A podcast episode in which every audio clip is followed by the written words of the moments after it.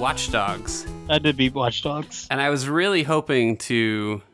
It sounded like after you beat it that it, things did not go much better than they had been going to begin with. It actually got a lot worse in the last quarter of the game. So Like just all around. Can we? Uh, I think at this point we've pretty adequately recommended maybe seriously considering whether or not you buy that game. Are you are you are you comfortable spoiling it for me? Do you want to tell me what kind of ludicrous things happen? I, I will tell you what ludicrous things happen. So in the last kind of quarter of Watch Dogs, um, you know, they kind of blow open the whole big conspiracy, Uh huh. and you find out the guys behind the murder of uh, Aiden's, you know, niece, and um, who's been exploiting the CTOS and spying on all the uh, people in Chicago. You find out that it's been uh, this guy Lucky Quinn, who's kind of the Irish mob boss, in conjunction with Iraq, who's the um, leader of the Black Street Gang. Mm-hmm. So you know, for all of the hacking and supposed conspiracy and cyberpunk and all this kind of shit, you just find out it's two kind of washed up gangs. So, so it, And- it's a it's a wizard did it, except instead of wizard, it's gang, right? It's gang, and that essentially makes it just like every open world because in every open world it's a gang. You know, there's something kind of exclus- especially different about this. And when you you know when you finally confront Lucky Quinn, um, you find out that Clara is the hacker that backtraced you and um, made it so that they can organize the hit on you. So Lucky Quinn, you find all these kind of conversations and emails where Lucky Quinn is like, "Oh yeah, we'll eliminate Clara now. We'll we'll have her assassinated." Um, so you kill Lucky Quinn, you know, and then you go out and there's this guy Damien, Aiden's old friend. Damien is like, "Oh, well, I'm also going to uh, kill Clara," and they send a hit team after her. Only they're never quite clear which uh, hit team it is. So I guess it could be Lucky Quinn's hit team, or it could be Damien's hit queen. And I feel like what they did is they kind of broke the sto- same storyline twice, and they just forgot who was supposed to be the guy that organized the hit. Anyway, Clara gets killed. Oh no! Uh, Yeah, oh no. I bet you're I really heartbroken about that too. Uh, me too. By one of the hit squads. Um, and Aiden blames Damien because Damien, of course, has to be the uh, final boss. So he goes and he hunts down Damien, and I think it's probably the worst final mission I've ever played in an open world game. Typically, they're like pretty awesome, right? So Damien gets and and and get ready for this one because this is a doozy. Damien gets control of the entire CTOS.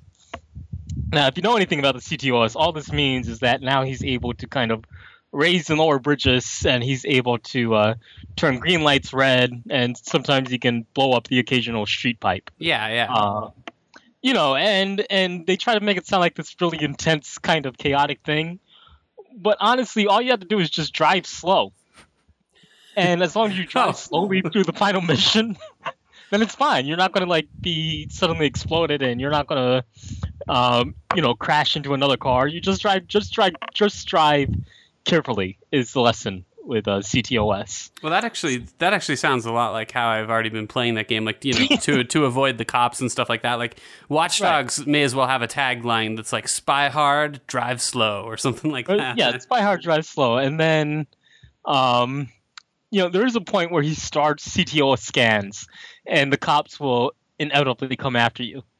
Um, now the problem with with that is the game is kind of counting on your unwillingness to kill cops. And since it is a video game, and since I have played several other open world, I was actually fine with killing cops. And you know, my, my, my, my rating went down but not enough to kind of completely trash my good karma. It took down my good karma by about a third, you know? So all these cops swarm me. I would blow up a few of them with my grenade launcher, and then I'd go on to complete the mission. Um, so it really wasn't as difficult as I think Ubisoft thought it was. And now you end up shutting down the entire city. You, you, you, you kind of drown the city in a blackout. And Aiden is really shocked and surprised that he does this, even though uh, a part of a major subplot in the game is the 2003 blackout was caused by the same exact hack. Um, so he shuts it down. He goes to the to a um, get this. He goes, he goes to a lighthouse to fight his old friend Damien. And in in trying to kill his old friend Damien, um, and there's a quick time event which there's never been in the game before. But and we, you know, you we all love uh, quick time events, so that happened. That's how that's how you end a game successfully is with a quick That's how you end the game successfully. It's not a hard quick time event, but the fact it's in there in the first place is kind of stupid. Um, now here's the problem. Essentially, the big conspiracy of Watch Dogs is just kind of a series of hirings. So, Lucky Quinn hired Clara and he hired Iraq, and the two of them, uh, you know, Clara tracked down Aiden and Damien, and then Iraq goes and hires Maurice, and Maurice is the guy that shoots Aiden's win- uh, windows or whatever and makes him crash and accidentally kills his niece and um, injures Damien. So that's literally the entire storyline. That's the big conspiracy that you're unraveling. That it was a series of hirings. So the story might as well be okay. Well, human resources hired this guy because middle management wanted human resources to hire them, and the management told you know middle management to hire this guy. That's that's what the storyline is. It's just a series of hirings. But at the very end of the game, Aiden says, no matter what happens, the Bloom Corporation has blood on their hands. You know, Bloom, the Bloom Corporation is what created CTOS. Bloom has like absolutely nothing to do with this shit. The entire game. You know, it's like it's like getting to it's like it's like me fi- looking at one of my videos and then seeing someone kicking a dog on my uh, cell phone. I'm like, oh, the Apple Corporation is going to pay for this. So they're trying to introduce this conspiracy in the very last minute. That just doesn't make any fucking sense. Well, now Because, is that is that going to be like ramp up for the sequel? You think? Like- yeah, I think that's a, I think it's a ramp up for the sequel. And in fact, at the end of the game, he finally goes back to Maurice and he decide, you know, you have to decide whether you kill him or let him go. So Maurice and Aiden are talking, and you know, Aiden is like, "It's over. We're the only two left." And Maurice says, "No, it's not over. They're still out there."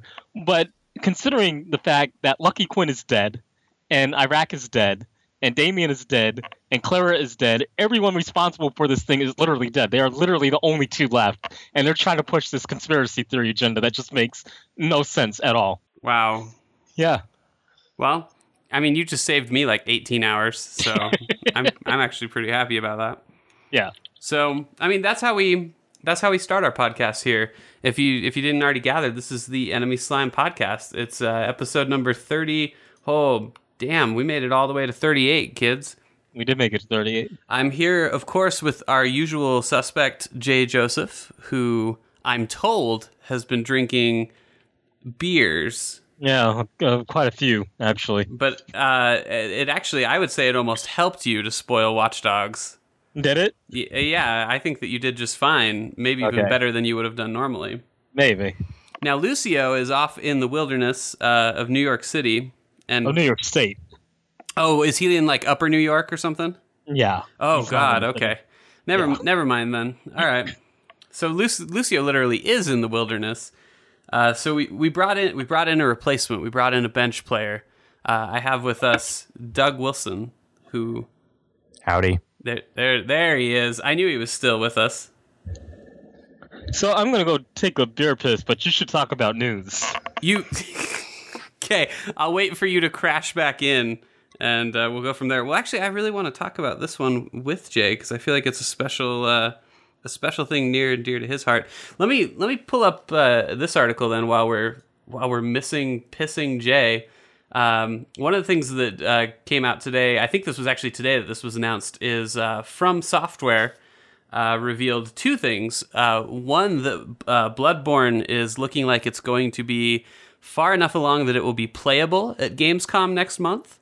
And uh, two, they confirmed that it is going to have a release date of early 2015, so probably winter uh, 2015. So I, I don't, you know, get excited, get stoked for that, I guess.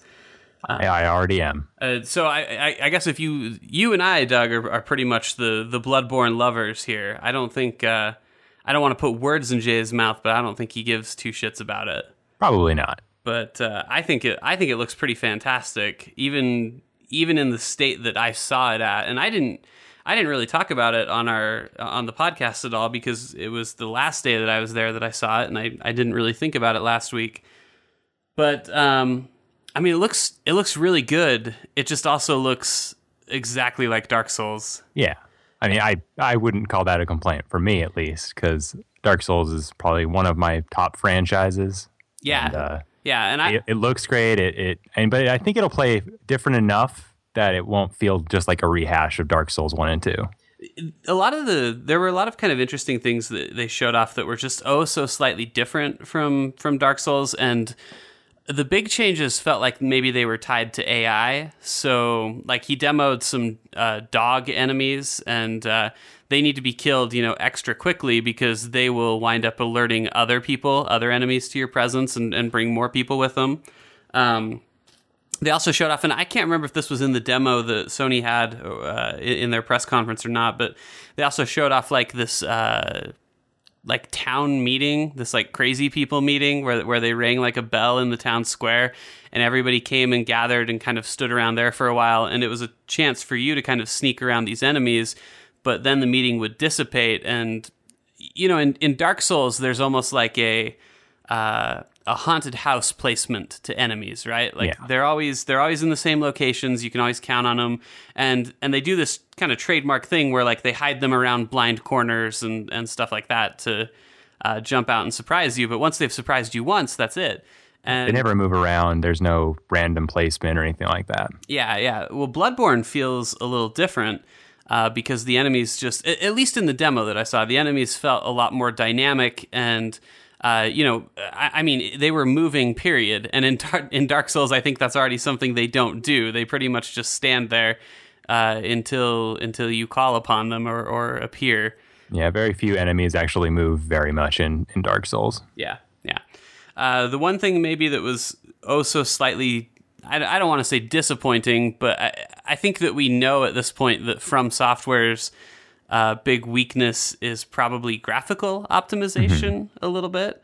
And uh, this game had some real nasty frames. The demo that I saw was playable, like the dude was actually controlling it, and I mean, it, it looked it looked good. Don't get me wrong; it's a beautiful game, but I mean, it looks it looks like Blight Town basically. I wouldn't be surprised if there are a few parts of the game that, that chug along. Well, and I I can't imagine them doing this again, but I wonder they he he even acknowledged it in the demo. I mean, that's how bad these frames were is is it was bad enough that he was, you know, there to say okay, you know, hey, I know that you're noticing this. We're going to have this fixed by the time we launch. It'll be smoothed out. And to be fair, a lot of games at the show have, you know, frame loss like that. It's it's just a normal part of the development cycle. But uh, I do wonder if the way that they quote unquote smooth them out is the same way they smooth them out in Dark Souls, where they just downgrade the graphics.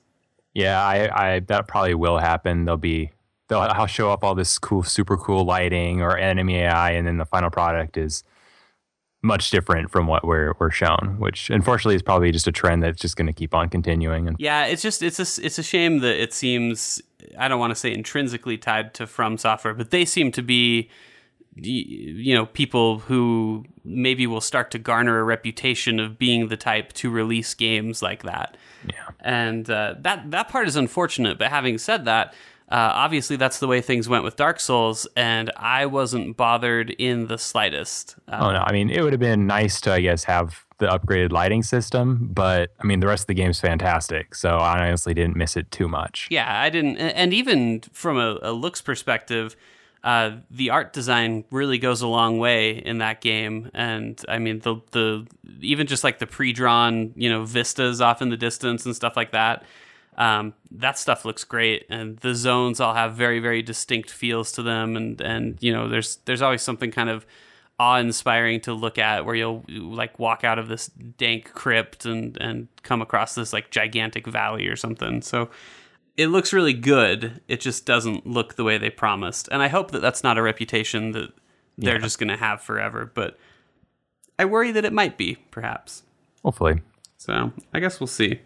Um, but yeah, anyway, that will be uh, so. Like I said, playable at Gamescom next month. So if you are really itching to play Bloodborne and want to give it a want to you know give it the go around, all you have to do is find a way to Germany next well, that's month. pretty easy. Yeah, that should be simple enough, right? Yeah, Uh, no, no spoilers, but we probably are not going to be at Gamescom. I've been drinking a lot of Heineken, so I think I can get there. You think you could make it to Germany? Uh, that's how it works. I mean, bluff that your way in. That would be perfect, actually. If you if you think you can make it out there, I'll I'll get you the press pass. No, I don't think I can actually make it out there. I'll totally make it happen. I was just making a reference to Heineken. Yeah, all right. This podcast sponsored by Heineken. This this podcast is sponsored by Heineken and uh, the Anheuser Busch Corporation. So Send I a actually check know to one of the kids Wolfius. who belongs to that dynasty. He produced my last movie. the Anheuser Busch folks. Uh huh. Is he He's is he Anheuser or is he Busch? I think he's Busch. Ah, he, he was born straight into that dynasty. you know that Yeah. that's a company that is like it's kind of like Disney, where like they they actually very sincerely do own this podcast, and we just don't really know how yet. Yeah. But like if they took us to court, they could probably prove it's like it's like six degrees of Kevin Bacon or whatever. Like they could they could prove that they own this company uh, by some method. So, uh, let's talk about some other news now that now especially that Jay is back once more because this one I know is is going to be I don't want to say near and dear to your heart, but you probably you could comment on it. Um, I I like to call this segment the internet actually accomplished something, and Okay. that accomplishment is that now uh, ladies are allowed to play Hearthstone. Uh, are they? Yeah, so uh, it was some oh, this is this is women's suffrage all over again. Somebody noticed last week that there was a Finnish Hearthstone tournament that was not allowing women uh, to participate in it. And when Right, and and the the idea was that they wanted to be a legitimate sports tournament, which also, you know, you don't mix the sexes in uh, sports tournaments. well, so that's that's the interesting run here is is there's there's a chain of like uh, you know ill behavior. So it wasn't necessarily the Finnish people who who didn't want women playing Hearthstone. It was that they wanted to make sure that the entrants in their tournament would be eligible for South Korea's international esports event, and uh, that that international esports federation or whatever. They're the ones who specifically have set up this uh, this gender separation. And so I, when I was very first reading that they got them to reverse the tournament stance, I thought that I was just going to read that the Finnish tournament was uh, going to allow women, but they actually got the uh, South Korean group to change their stance as well. So I mean, I don't agree with that. Usually, when you divide a sports divorce a sports tournament between the sexes, like when you have a male version of the of the tournament and when you have a female version of the tournament, it's because they are very clearly physically different. So with video games, I guess that's the end of the thought. Um, I'm not. I I mean, they they listed some kind of reasoning for for why they had that rule to begin with. Obviously, it wasn't very important because as soon as a little bit of weight got put on them, they went ahead and changed their stance. And uh, I I don't know about you, but it didn't change the way that I think of esports uh, in any way. What's like I, I don't think less of or more of esports now than I did before. I certainly I- don't think more of them. I agree. I think less. Women are bad at games and shouldn't be allowed anywhere near them. That's true, and I mean, I think that I think that where this came from is probably, I, I think that everybody sees it as, you know, trying to exclude women, but I actually think it's it's different. I think they're trying to protect women from embarrassing themselves by losing super hard at Hearthstone. Immense Yeah, humiliation. Kind of like kind of like you losing to your wife at Mario Kart. Yeah, it's it's it's exactly like that. And uh, you know what? If there was a Mario Kart tournament, I would understand why I wouldn't be allowed into it. anyway, uh, I I really didn't think anything would come of this. I thought everybody would complain about it, and uh, you know, especially when these organizations are in like other countries. It, it really feels like they're going to be even less inclined to respond to the complaints. I, I think this is like the one time that I'm actually on the side of the uh, complainers. It's because this time it's kind of like a legitimate thing, right? This time you're actually actively excluding someone, um, and yeah. you're not making you're not making a dumb bastardization of a campaign. You're not taking like the quality the marriage equality campaign, turning the symbol green, and then talking about meat quality you know it's it's it's it's you have you have kind of your own real set goals and you're actually kind of pursuing it and that admi- i admire that one i'm like that's cool I mean, in, and some people don't even like this, but in traditional sports, there are at least you know biological reasons why why they separate the genders for you know fairness and stuff like that. Um, but it- well it's because There's- it's because when you hit- when um, a male soccer player and a female soccer player really like each other. But um, you know, in, in this situation, there's absolutely no reason why. There's no intrinsic advantage that a man has in Hearthstone or that a woman has in. Like everybody's on pretty equal footing to play a video game. So it's it's kind of ridiculous that they saw fit to to separate this uh, the genders to begin with. But Could you see the opponent though? Because maybe the woman would use her feminine wiles to distract the male player, and that's, not fair. That's true. Um, and maybe maybe that's the problem. Is they, Equally, equally, the male player could distract the female player. Well, he that's could have a cock ring. Whip it Be out. like, look down, whip it out. Like, check that out. I got that pierced in Venice Beach. I, I genuinely do wonder if it is at least in some degree uh, designed to prevent the harassment that we absolutely know has to be happening yeah, that's true. at stuff But like that's, this. that's that's easy to prevent because um, when I went to uh, conventions for Chugworth, let me tell you how they prevented harassment. If someone called a female player like a bitch or whatever else, um, the convention staff would walk up to this male player and they would say, "Give us your badge and get the fuck out of our convention." I mean, that's That's how they used to handle it. Yeah, but then you have to like have staff and you have to pay attention to the. You you can't just run the event and be confident that everybody's going to get rich. Right, right. You know, it's just not as good. That's true. But anyway, uh, moral of the story is, you know, it, it worked, and I'm I'm super proud of the internet for making that happen because it it was a silly rule. There was definitely no reason that I can think of. But now, now esports can never be in the Olympics.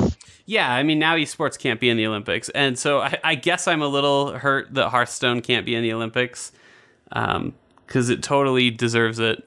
But uh, I guess not, not this time. Um, what else happened this week? Oh, um, EA uh, wrote up a response to the missing toddlers and pools. What, What? did they say? Am am I hearing like a bong? Um, no. We'll say no. okay. Um, I, they it basically came across as "fuck you."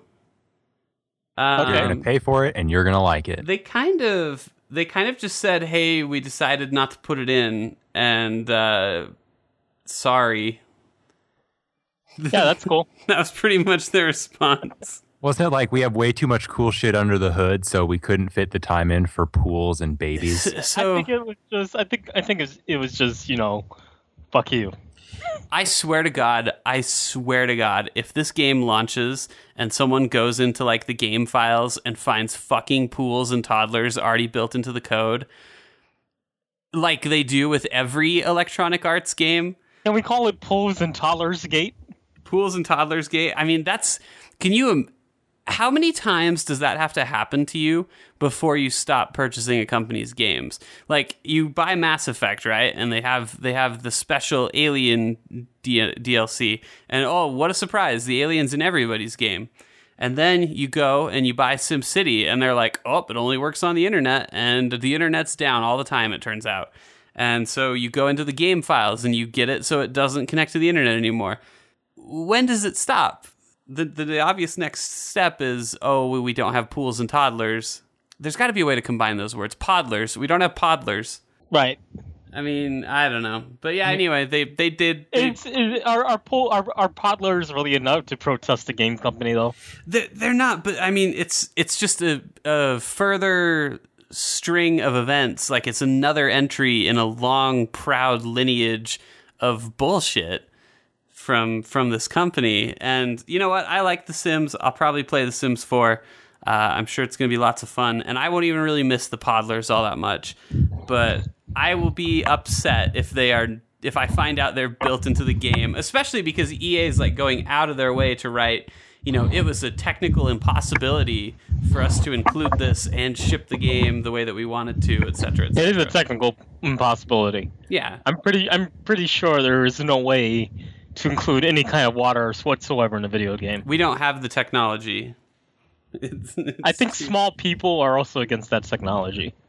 Yeah. Um. Well, but children will still be there. It's just toddlers who are I, missing. I mean, I mean, small, small people. yeah. Uh, children aren't that small. It depends on when they go through puberty, and some of them are pretty fat. I kind of feel like they could have they could have gotten away with toddlers without any sort of huge incident, but pools have always been in The Sims, so I think that's a, a bigger When it doesn't, it's, it's one of those things where mistake. I'm no programmer, but like just thinking about, it, I'm like that doesn't seem that fucking hard to put a pool in your game. You It's, sons it's hard of to bitches. get a pool in real life. but Like that's like, true. You build, a, you, you build a house. Do you own a pool? That's true. I don't. I don't own a pool, so I mean, I I guess I kind of understand. And it, it's also super unrealistic in The Sims, where you can buy like a square of pool. You Right. know, that's totally not real. You can't do that. So there you go. Anyway, so that's uh, that's where we landed there. You were you had something about Cliffy B, Doug. What what's so I I actually didn't hear about this. What's his scoop? So can we announce that he unretired first? Uh, apparently, he unretired because he's Okay. making a game. That's good. I forgot. I didn't know he retired. To be honest. Well, he retired, and that's very important. Is it- is this like a Phil Fish retirement or? And he retired from video games. He said I was done, and he unretired. And honestly, when he unretired, that was the first news I ever got that he actually retired. Yeah, he unretired, and I guess he formed a new company called Boss Key. Okay, that's a good uh, name. On Twitter today, I guess he announced a free to play sci fi PC arena shooter named Blue Streak. Isn't Isn't Blue Streak already a game? no? It's a, Probably. I think it's a movie, isn't it? Yeah, I think it's a movie. Yeah, I don't Um, think I'm it's based of on the Blue movie. Stinger. Blue Stinger was the video that I'm thinking of. Yeah, Blue Streak with uh, Martin Lawrence. It's a it's the cop movie. That's right. That's the one where he stole the diamonds and he hid them and then became like an undercover cop. I remember that Yep, movie. yep, yep. With uh with Luke Wilson and Dave Chappelle.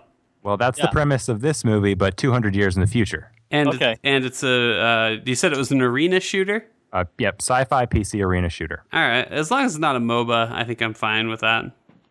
Martin Lawrence is a funny guy. Yeah, d- they should get Martin Lawrence for the voice acting. Um, I did have I did have one last exciting. Uh, this this actually happened a couple weeks ago, but we didn't really talk about it at all. Um, I think I think you said you messed with it a little bit, Doug. The Destiny Alpha. I, I did. I played a, a, a little, well, quite a bit of it. It, it came and went on the PlayStation 4, and I got a little tiny bit of time in it. Not a, not a lot, but just a little bit. What were what were your impressions? What do you think?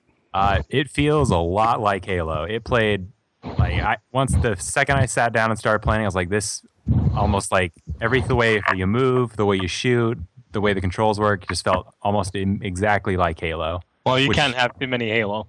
I mean, it was a good thing because I mean, I, I enjoy Halo. Um, and then obviously the second thought is it's a plays a lot like Borderlands. So it's pretty much just mix those two together, and that's that's what Destiny is. Halo Lands. Border Halo. Board, uh, Master Border. I got nothing. Um, so th- obviously th- one of the big things, a- and I, I think that this was uh, Mr. Kuchera from Polygon kind of making a mountain of a molehill, but Of course. uh, they they released a uh, little article about the voice acting, calling attention to the voice acting from uh, beloved Tyrion Lannister, Peter Dinklage, midget extraordinaire. Oh shit, I said the M word. Um, Yeah, it's not. No, call them little people. little person, little person extraordinaire. Um, he is, In terms of Peter Dinklage, you call him the greatest actor in the world. That's what you call him. dude. I Show I, some- I think he's great. respect. I think he's great. He's he's fantastic. He's the highlight of uh, True Blood, and I Um, So he well was good in respected member of the Lollipop Guild. He, he, he was good in that um that Marvel movie. Um, I think it was Deadpool. Yeah, No, yeah, Deadpool. Daredevil. No, it wasn't Deadpool. It was the movie with Deadpool. It was the Wolverine movie. Elektra. Um, Elektra, that was the one. He was in it. Yeah, Elektra. He was played Elektra. Jennifer Garner. Wasn't he Elektra? he was Elektra, I think. I'd kind of I'd watch that. I'd, I'd watch him in a lot of stuff. Well, either way, he went ahead and uh, did the voice acting for shit. What is that? What is the little robot's name? Does anybody remember? Ghost? Is it Ghost? I want to say it's Ghost, but I have a feeling it's wrong. I think he's a ghost, but I don't know. I I don't know. Well, either way, he did the voice acting, and the uh, the alpha's uh, voice acting was pretty. It, it sounded as though, and this is what I imagine, it sounded as though you know Mr. Dinklage probably came in and read the lines without seeing any of the material or really having any kind of point of reference for how he should be acting when he said these lines. And that's fair for a game that is not even out of alpha yet. Uh, and so he came in and, and r- you know, released some notable lines, and, and Polygon made it out to basically be like Destiny's going to be awful now because Peter Dinklage doesn't sound very good. Right. Well, Clearly, it's it's doomed to fail. What they wanted, what they what, what they should have done, Disney should have just recorded his speech from Tyrion Lannister's trial in Game of Thrones. The dude's winning Emmys left and fucking right, and they're worried that he's going to do a bad job. Like I don't think so. Um, but his And his he's supposed to be an AI. I mean, he might just be an emotionless AI. Yeah, I mean, maybe that's how he was playing it. Well, either way, Bungie went ahead and uh, they addressed this in two forms, which I thought was pretty good, actually. The first thing that they did is the the big notable line that he had is after killing a wizard, he remarks that that wizard must have come from the moon, and he That's just what wizards do. he just says it in the most deadpan way ever. He's like, "That wizard came from the moon," and and that's it. And uh, the internet took you know particular delight with that, and Bungie went ahead and made it into a T-shirt. So Bungie basically took something that a bunch of people got like miffed or upset about, or made them think less of their game, and then they made a shit ton of money with it. Well, that's always the thing to do. Brilliant! Like, god damn, that is some juicy capitalism. That's some GC capitalism. So then uh, they Uh-huh. released they released a statement saying that uh, Dinklage would record the dialogue again before the beta, and then again one more time before the game goes gold. So by the time he gets, you know, by the time the game is actually released, he's going to have us all like sitting at the edge of our seats, like he did at that Yeah, Lannister trial. yeah. You're, he's gonna have a fucking tear shed down your face Yeah. about that wizard that came from the moon. you know, you're, He will break barriers and he'll be the first person to win an Oscar for a video game. it's gonna, Yeah. Yeah. I, I'm sure they'll create a category just for him. that wizard, he was from the moon. All right. So are we ready to discuss video games? Well, I mean, we kind of we kind of did, but should we talk? Should we talk about other video games now? Video games that we've played. All right, yeah, why not? Um, what? Uh, so you, I, I know both of you have Divinity: Original Sin, but I don't know how much playtime you've had on it. Have you had a chance to I, take? I, I got in a bit, but um, I haven't gotten far past the tutorial because here's what happened. Basically, Divinity: Original Sin gives you a lot of breadth in uh, how you build your characters. They have a bunch of um, you know optional classes that you can use, and then they have ways that you can uh, customize those classes beyond that. And then you launch the game and you start playing it, and you find the game uh, kind of early kicks your ass. Like there's a tutorial in the game. It's like here's a tutorial. Here's how you learn how to play. And all the tutorial does is make sure it gets rid of all your items. You know that you have to use them all, and that you have too little health, and you go into the next battle right out of the tutorial and get your ass kicked. And that's been my experience, which isn't a bad thing. I would say, um, you know, I like the difficulty level, but it's really difficult trying to figure out a class setting I can work with. So the, the my my first time around, I went with uh, two ladies. I went with a I, I named them Cinnamon and Sugar, and uh, Cinnamon and Sugar, I believe, were a um, a Shadow Blade, which is like a combination of kind of a rogue and an assassin and a warlock, and um, I believe Sugar was a battle mage, which is um, you know these combat oriented close range spells. So I took Cinnamon and Sugar through, and you know Sugar was uh, kind of a jerk because you got to watch out for those white girls because they always get you in trouble, and that's what happened in my game through. And I was like, eventually, like, Cinnamon and Sugar aren't working out, so I switched to two guys, um, a knight and a cleric, and I named them uh, Top and Bottom. Of course. Um, and I took top and bottom through. Bottom's my knight, and I've been doing a little better with uh, top and bottom than I've been doing with uh, cinnamon and sugar. But that's been my, my experience so far. I would say the difficulty. It's not quite as hard as Dragon Age Origins, but it's kind of close. It's it's a it's a hard game. It's, it'll kick your ass if you're not paying enough attention. Yeah, So- it, it doesn't hold your hand at all. So you, you, you would corroborate that that difficulty curve. There's there, that's not just a bad excuse. Yeah. Uh, it's there. There are definitely times, and it doesn't have any sort. It has very sparse auto saves, and so I've gotten in the habit of of not saving when I should, and so I'll go and I'll fight something I probably shouldn't have, and then I realize I just lost an hour's worth of of progress. Yeah, yeah, and that that'll happen often, and uh, it, it gets you gets you back into you know with Dragon Age Origins. At at some point, I'm like, I basically have to save like I have obsessive compulsive disorder, and uh, that same exact thing is happening to me with uh, Divinity Original Sin. I'm I'm having to save that often. God, what did I play? I just played something uh, just like that, um, where they're. It, it, it's usually Nintendo games, and actually, you know where it just happened to me, and this is throwing back a little bit, but uh, Pokemon, uh, Pokemon X, you have to get like back into this groove of manually saving the game again, and I I lost like four hours of progress in that game a couple times because I made a bunch of progress and then just was like, well, I'm done playing and turned the DS off and came back later and I'm like, oh shit. One of the things I, I really like about the game is that uh, you can you can do like quite a bit. It's it's pretty open and, and you're free to do kind of whatever you want. Like if I wanted, I could just go and just murder almost every NPC in the main town. And that's what I've done so far, and that that hasn't helped me at all. But go oh, ahead. Oh, it, it doesn't help you. I mean, you could just fuck yourself out of quests left and right. And if like if there's something behind a door and I don't I haven't found the key to it, I could just bash it open. Like they don't really Oh, put a lot of restrictions on it. I love It'll that destroy part. your weapons, but you can just open break the door open. You can Yeah, do it with can just break chests too.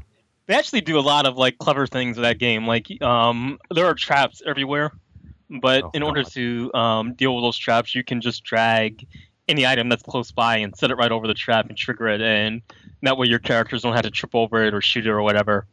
Um, and and spells are very important because you know disarming these traps, you're often going to need some kind of magic to do it or some kind of a magic scroll. So say you have a poison trap um, and you use a fire scroll, that's going to burn away the poison and allow you to cross. Um, if it's a fire trap and you have a water spell, you can go ahead and use the water spell and douse the fire. So it's a lot of neat little mechanics like that. It's like, and it's things you look at, you're like, oh man, that makes so much sense. I don't know why an RPG didn't think of this before. Yeah, one of the really cool things that you found, like uh, you can make if there's a puddle, or you can even make puddles, and you have enemies standing in the puddles. And so, if then you use like a electricity spell, it'll shock all the members in the puddle and like possibly stun them. Yeah, or you can do it with um fire as well. You you know there can be like a little oil trap. They're standing in oil. You can set them on fire and light them up. So Or you don't see the oil and you blow the fuck out of yourself. yeah, that happens too. So what? I, I haven't really followed the game all that carefully. I I knew it was an RPG, but I saw that it had like this isometric perspective, which usually with a game is an instant sign that it's not for me. But what you what you guys are describing sounds like it is kind of for me. What what is the battle system like? Is it turn based or It's is turn it? based. It's Oh, turn based. It's yeah. com- it's complete like like is it like Fallout turn based where like I can move along a grid and There's no grill grid, no. Or is, Um, it, is it like is it like Final Fantasy turn based where you just get into a fight and It's it's closer to Fallout than Final Fantasy, I would Yeah. say. your your characters have like AP, and you can do as many actions as your AP allows. So if you want to move uh, so far across the screen, it'll cost you six AP, and then if you have two AP left, maybe you could hit the guy once or save it up and use a big spell later, uh, your Yeah. next turn. Yeah, and that's and that's and the AP system is is kind of is part of why it takes um so long to figure out kind of your wah in the game and um what you're able to do with your characters and all that kind of stuff. Like when I when I when I played my battle mage uh, Sugar, I didn't quite get the AP system at the time, and I didn't quite you know since I rolled her as a battle mage and just changed around her spells a little bit, I figured oh yeah I can blow things up from afar. But no, it meant that she had to get in very close, and she would get maybe one hit per turn, and then she could do all the fun stuff but at the same time, um, you know, one thing enemies can do is they can get like, kind of a first strike attack at you on you. So if you walk within their field, they're just going to turn and like slam you in the back, and that's going to like tear down your health. Um, I think you have to be kind of in close enough range, but there are a ton of uh, like a ton of different skills you can use to kind of start offsetting things. Um, one of my favorite ones is I forget what it is, but it's a skill that allows you to gain health as your enemy bleeds. Like if you're standing Leech? in a, uh, yeah, leech, leech. Uh, if you're standing in like a puddle of blood, then you're going to regain a little bit of health um, each turn that the enemy is bleeding, and there's just a ton of tiny different little uh, customizable spells. There's um one called Lone Wolf, which greatly kind of boosts your character all around, but they can't use minions or anything like that. Um, so there's there's a ton of customization to kind of play with in this game. It, it Yeah. actually sounds pretty cool. Yeah. What um you you mentioned and uh, again this is this is slightly unrelated but I'm just curious because it got me thinking and this happens to me not a lot but like with RPGs in particular you mentioned Jay that when you first started you didn't really have a good grasp on the AP system maybe and so it kind of led to some to some turmoil can you guys think of any other games where like you couldn't wrap your head around the system and it caused you a lot of grief? Like let, let me give you an example because this is just what popped into my mind. Um, final fantasy VIII has the junction system Right. where you so you draw magic right and then you can take that magic and you can uh, apply it to your stats and i basically just didn't understand that concept in the slightest. And so i just drew magic and kept casting it. I never thought to stock up like a hundred fires and then stick it on my hit points or something. And um, can you think of any other games like that that, that just had like this kind of i don't want to say complex system but just something that really took a lot of groove into? And like once you figured it out the game got super easy? Yeah, I mean, I think it's um, I don't know. I think every RPG is like that a little bit for me, uh, especially if you're jumping to a new series entirely. So it's like if you grew up on like Final Fantasy or whatever, and you're like, okay, this is how this particular RPG is played, but then you jump to something like uh, Persona, and it's kind of entirely different, all that kind of stuff. I think um, I think I think I think each RPG RPG if, I, if I'm jumping into it like straight away and fresh, it's a little bit like that for me, maybe. mm-hmm. Yeah, I, I mean, uh, this hasn't happened for a while. Like for the most part, now I can kind of get into the system. But I remember back when I was younger, and I was only used to like Final Fantasy VII and Final Fantasy VIII. I rented Final Fantasy Tactics, and I Oh, was yeah. so, I was like, this isn't Final Fantasy at all. what the hell am I doing? And I, I like, I was, I took it back. I was like, that game sucks. And only a few years later, I was like, this game's actually pretty good.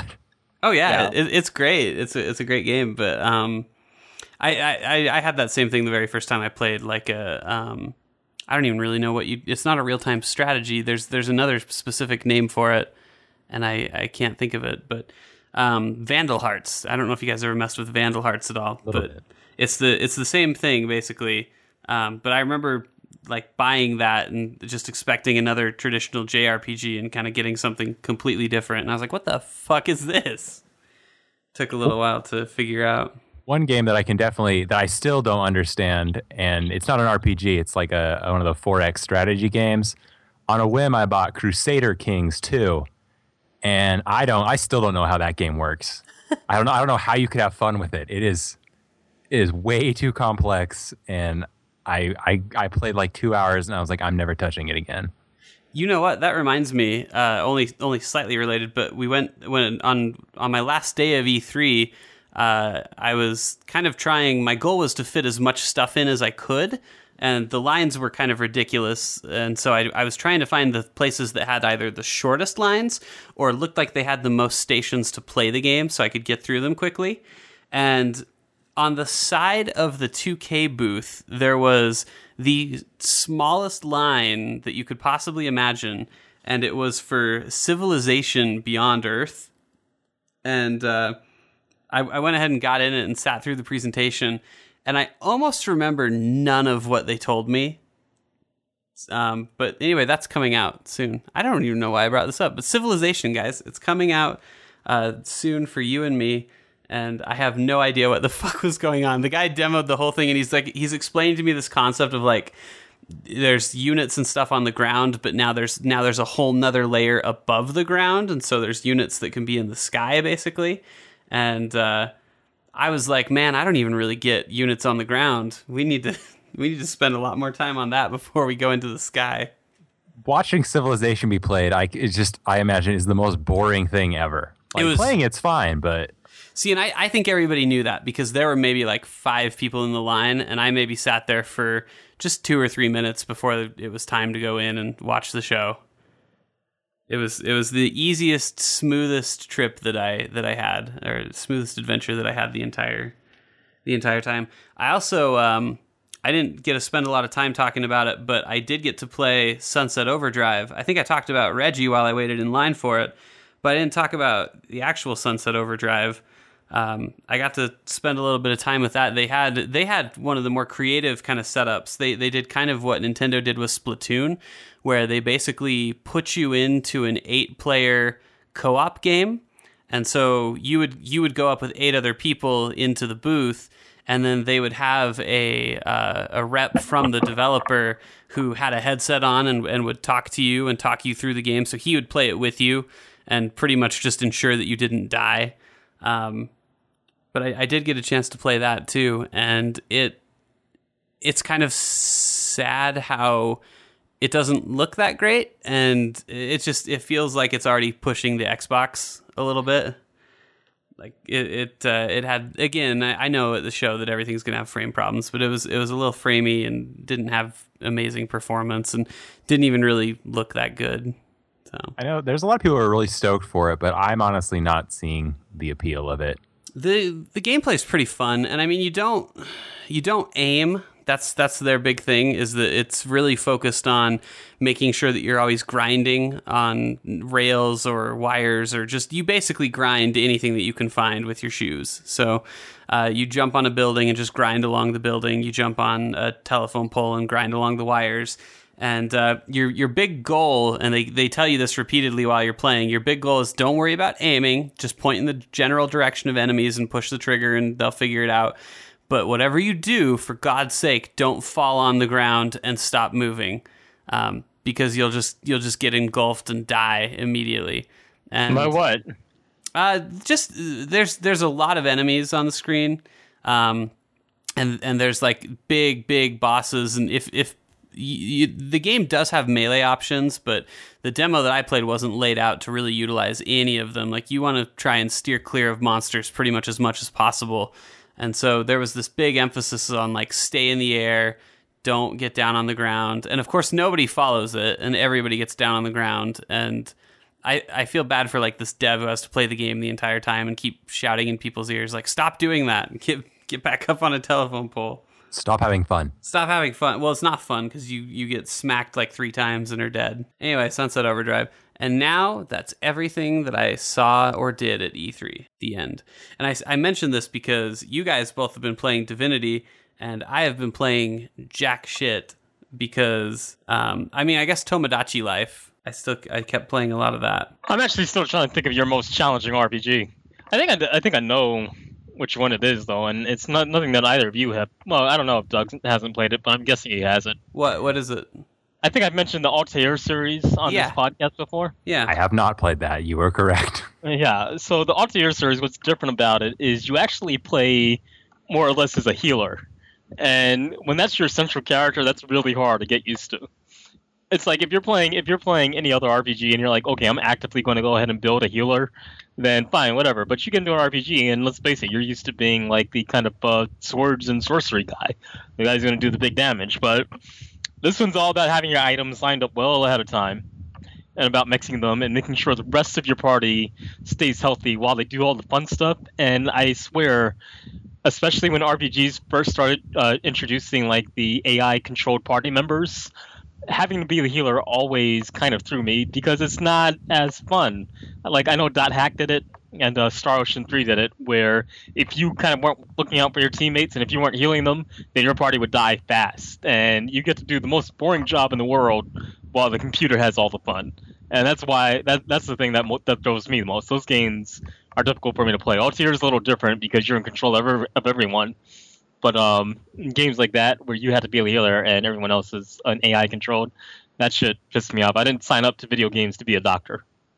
um the I, I had a friend growing up who had I so I always fell into the Sega Genesis camp, not the Super Nintendo camp. I was uh, on the wrong side of the team, but um, we both had Sega Genesis, and he had a Buck Rogers RPG, which is not exactly a hit with my generation. Like I, most people probably don't even know what Buck Rogers is, but he had a Buck Rogers RPG, and I remember thinking it looked pretty cool. And so I found a copy of it that was used, but I was missing one critical piece, which was the manual. And I later got to look at his manual, and I mean, it's seriously, it's it's probably like at least 110 pages. Wow. of stuff. It's it's like got a thick binding on the side, like a real traditional book, and um, I didn't have that. And I think that would, if we're just talking about like the hardest RPG I ever had to play, period, that's it pretty easily because I Hardest one you had to play. everything everything was symbol based and there there wasn't a lot of guidance. You know, I mean, back in that era, like if you didn't have a manual to some of those games, you were you were screwed in a lot of cases because the games didn't have tutorials built into them or uh, you know any kind of help or anything like that. It was like go look in the book and maybe that will maybe that will solve your problem. Have you ever tried the uh, Magna Carta games? I have uh, I found one once in a GameStop and it was like twenty dollars above retail price. and so I was like, you know, n- and it was used too. It wasn't new, but it was used and it was like eighty five dollars. And I was like, no I- thanks. I don't remember it being good. They had one of those kind of interactive uh, combat wheels that games do, and I've seen the, the interactive combat wheel done really well, but Magna Carta does it really bad. I'll tell you the other real mainstream series I never got into, and um, those are the Mana titles. I just cannot for the life of me get into the Mana titles, and I've tried several times over my entire lifespan. Like my, my first introduction to Mana was um, the Secret of Mana in like the dentist's office. He had a Super Nintendo in his office, and I would only get to play that five minutes at a time. And since there was like always a kid behind you, the kid would always behind you. You would always delete your fucking save. So there was no point in trying to save the game and play it. Um, later on, I illegally uh, acquired Secret of Mana three.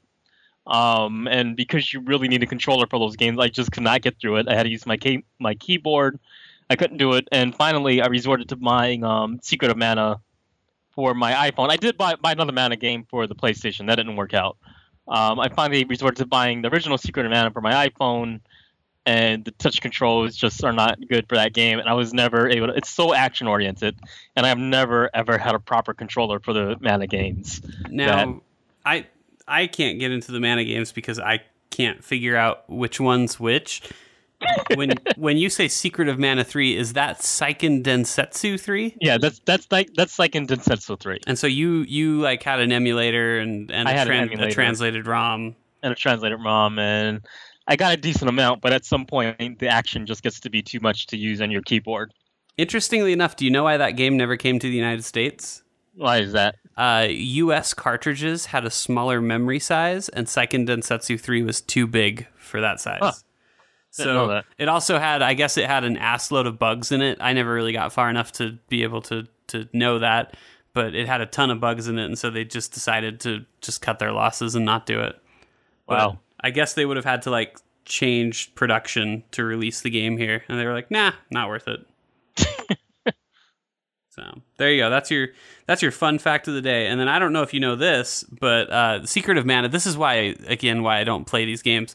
So Secret of Mana for the Super Nintendo, that is actually Seiken Densetsu two. Okay, that so because I, I mean that that always confused me Is it was like Secret of Mana, and then everybody's like, wait, you should play the sequel, Seiken Densetsu three, and I'm like, well, what about two? Right. Um, so maybe this can go out to both of you. What is the very first Seiken Densetsu game? Does anybody know? I would. it's be, not Secret of Evermore, is it? No, it has nothing to do with Secret of anything because they changed the name when they released it in America. Of course they did. Um, Was it an SNES oh, oh, game oh, or oh, NES no! I know what it is. I know what it is. I know what it is I'll because be I so played one of them. I played one of them for the uh, Game Boy because the Game Boy isn't the thing. I You're was ge- big into Final Fantasy, You're getting there. Yep, it And- is the Game Boy. and I got the Final Fantasy for the Game Boy. And I know, I think I got Final Fantasy three for the Game Boy, which is totally different from Final Fantasy three, which is totally different from Final Fantasy six. But it's one of the Final Fantasies for the Game Boy. It's like Final Fantasy Quest or Adventure or something. It- Mystic it- Quest? It's actually Adventure. It's called Final Fantasy Ah. Adventure, and it's for the Game Boy. And Yeah, in and- in Japan, it was actually called Seiken Densetsu. I I knew that. I knew that. Okay. So which, what was Mystic Quest? Which, which what was Final Fantasy Mystic Quest? I don't. I think that was. I feel like that was also something that had a different name and got re-released. Um, Yeah, I feel like all the Final Fantasy adventure games were something that that were not actually Final Fantasy. let's see if we can find. Admittedly, I don't. I don't know that much about it. So Mystic Quest could be. Let's let's take a look and see. Mystic Quest in Japan was called. Um, I think it was actually always Mystic Quest. Oh no, it was just called. Uh, uh, I can't read that. Feinaru Fantaji. That sounds like Final Fantasy. Yu Eso i Misutiku Kusueto. Oh my god, I butchered the shit out of that. If you're listening, Michael, let us know what that is. anyway, it's it's that. Um, I can't really tell if that's in the Final Fantasy series or not. That's not super clear to me.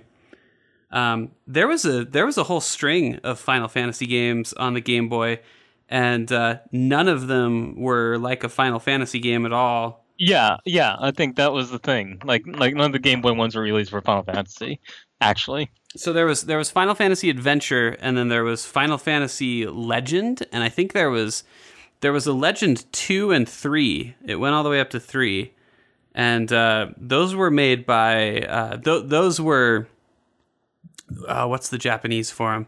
It's called Warrior in the Tower of the Spirit World, and I could see why you would maybe change that name. It sounds like an RPG Maker title now. But so, um, so those games, the Final Fantasy Legend games, they are actually also part of a series that you guys might have heard of before. Um, it's called the Saga series, and you may Yeah, know the it. fuck- yeah. So, like rom- romancing Saga, and um, oh, there was another one on the PlayStation. It might have Saga just- Frontier. Saga Frontier, I think, is one of those. Um, Um, Saga Frontier 2. uh, yeah, and so it's another series where like it just got so twisted and, and mixed up. Like who the who the hell knows? But yeah, that's why I never played Secret of Mana because I couldn't actually. I, I did play the original quite a bit, but I just couldn't figure that series out, and so I just kind of stopped worrying about it. Yeah, yeah. I think I think I think the thing is, it's like Final Fantasy was the only thing with any kind of name recognition, and even the Final Fantasy series itself, they released it under names that weren't the proper Final Fantasy names, which right, right. everyone knows now what they are. But uh, yeah, that definitely had a lot pushed out there. Yeah, that that series is just so convoluted and and, and it's weird too. Uh, the ones that they skipped, like like Final Fantasy two and three on the NES, and I don't know that that whole series is just so messed up. And, and So I haven't I haven't really touched Final Fantasy after twelve, but the one thing that they did intend to that kind of pissed me off so much was um, they tried really hard to connect the Final Fantasies with Final Fantasy X two. I remember, you know, there's a kid named Shinra, and in Final Fantasy X two, and while you're adventuring with uh, Shinra, Shinra finds something that's strongly hinted uh, to kind of be the life force, whatever it's called, from Final Fantasy seven, and when I saw that in 10-2, that just made me groan so much. I'm like, please don't connect the storyline. It's like bad enough as a. It's just don't do that. yeah, I, I I think that luckily they they gave that up. It's not like Yeah. It's not like Zelda where the series has always been so ambiguous that years later Nintendo was just able to be like, oh yeah, there's a timeline. Of course, there's a Yeah. time. Duh, Yeah. everyone Four, knows. four different timelines. Everyone knows that there's a timeline. You you stupid ass. Why don't you know that?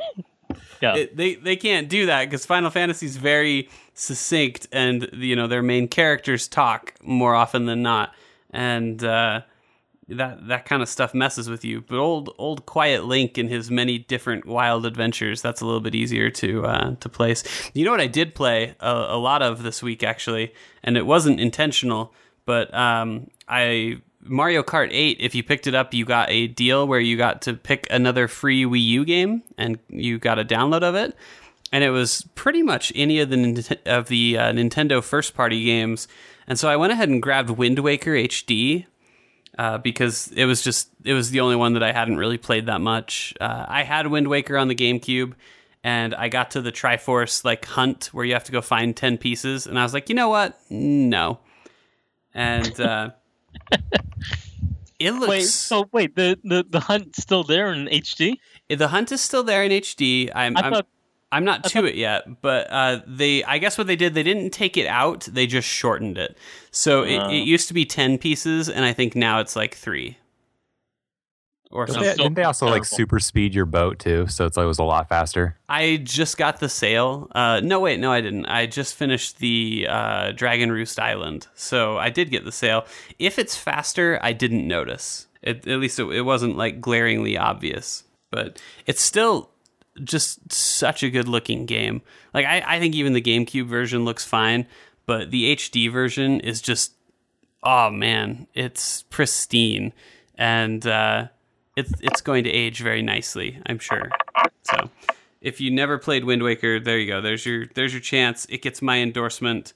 Um, it's it's one of my more beloved Zeldas, despite the fact that I've never finished it. I have a lot of just fond memories of that game. So, anyway, you guys done anything else? Played anything else, or is that pretty much the list? That's it. That's the list. Well, we're just about to our uh, to our time mark, so that's almost perfect. Um, if you So we managed to fill like three weeks of the podcast with Watch Dogs. I mean, God, the, and I swear to you, that's it. We spoiled the game, and now we will never discuss Watch Dogs ever again. Until they announce the sequel uh, that's going to be due to release Christmas of next year. I guess we're going to have to talk about it when we come up with our Game of the Year lists. Because No, we won't. It's There's no one definitely- that's going to have Watch Dogs on Game of the Year.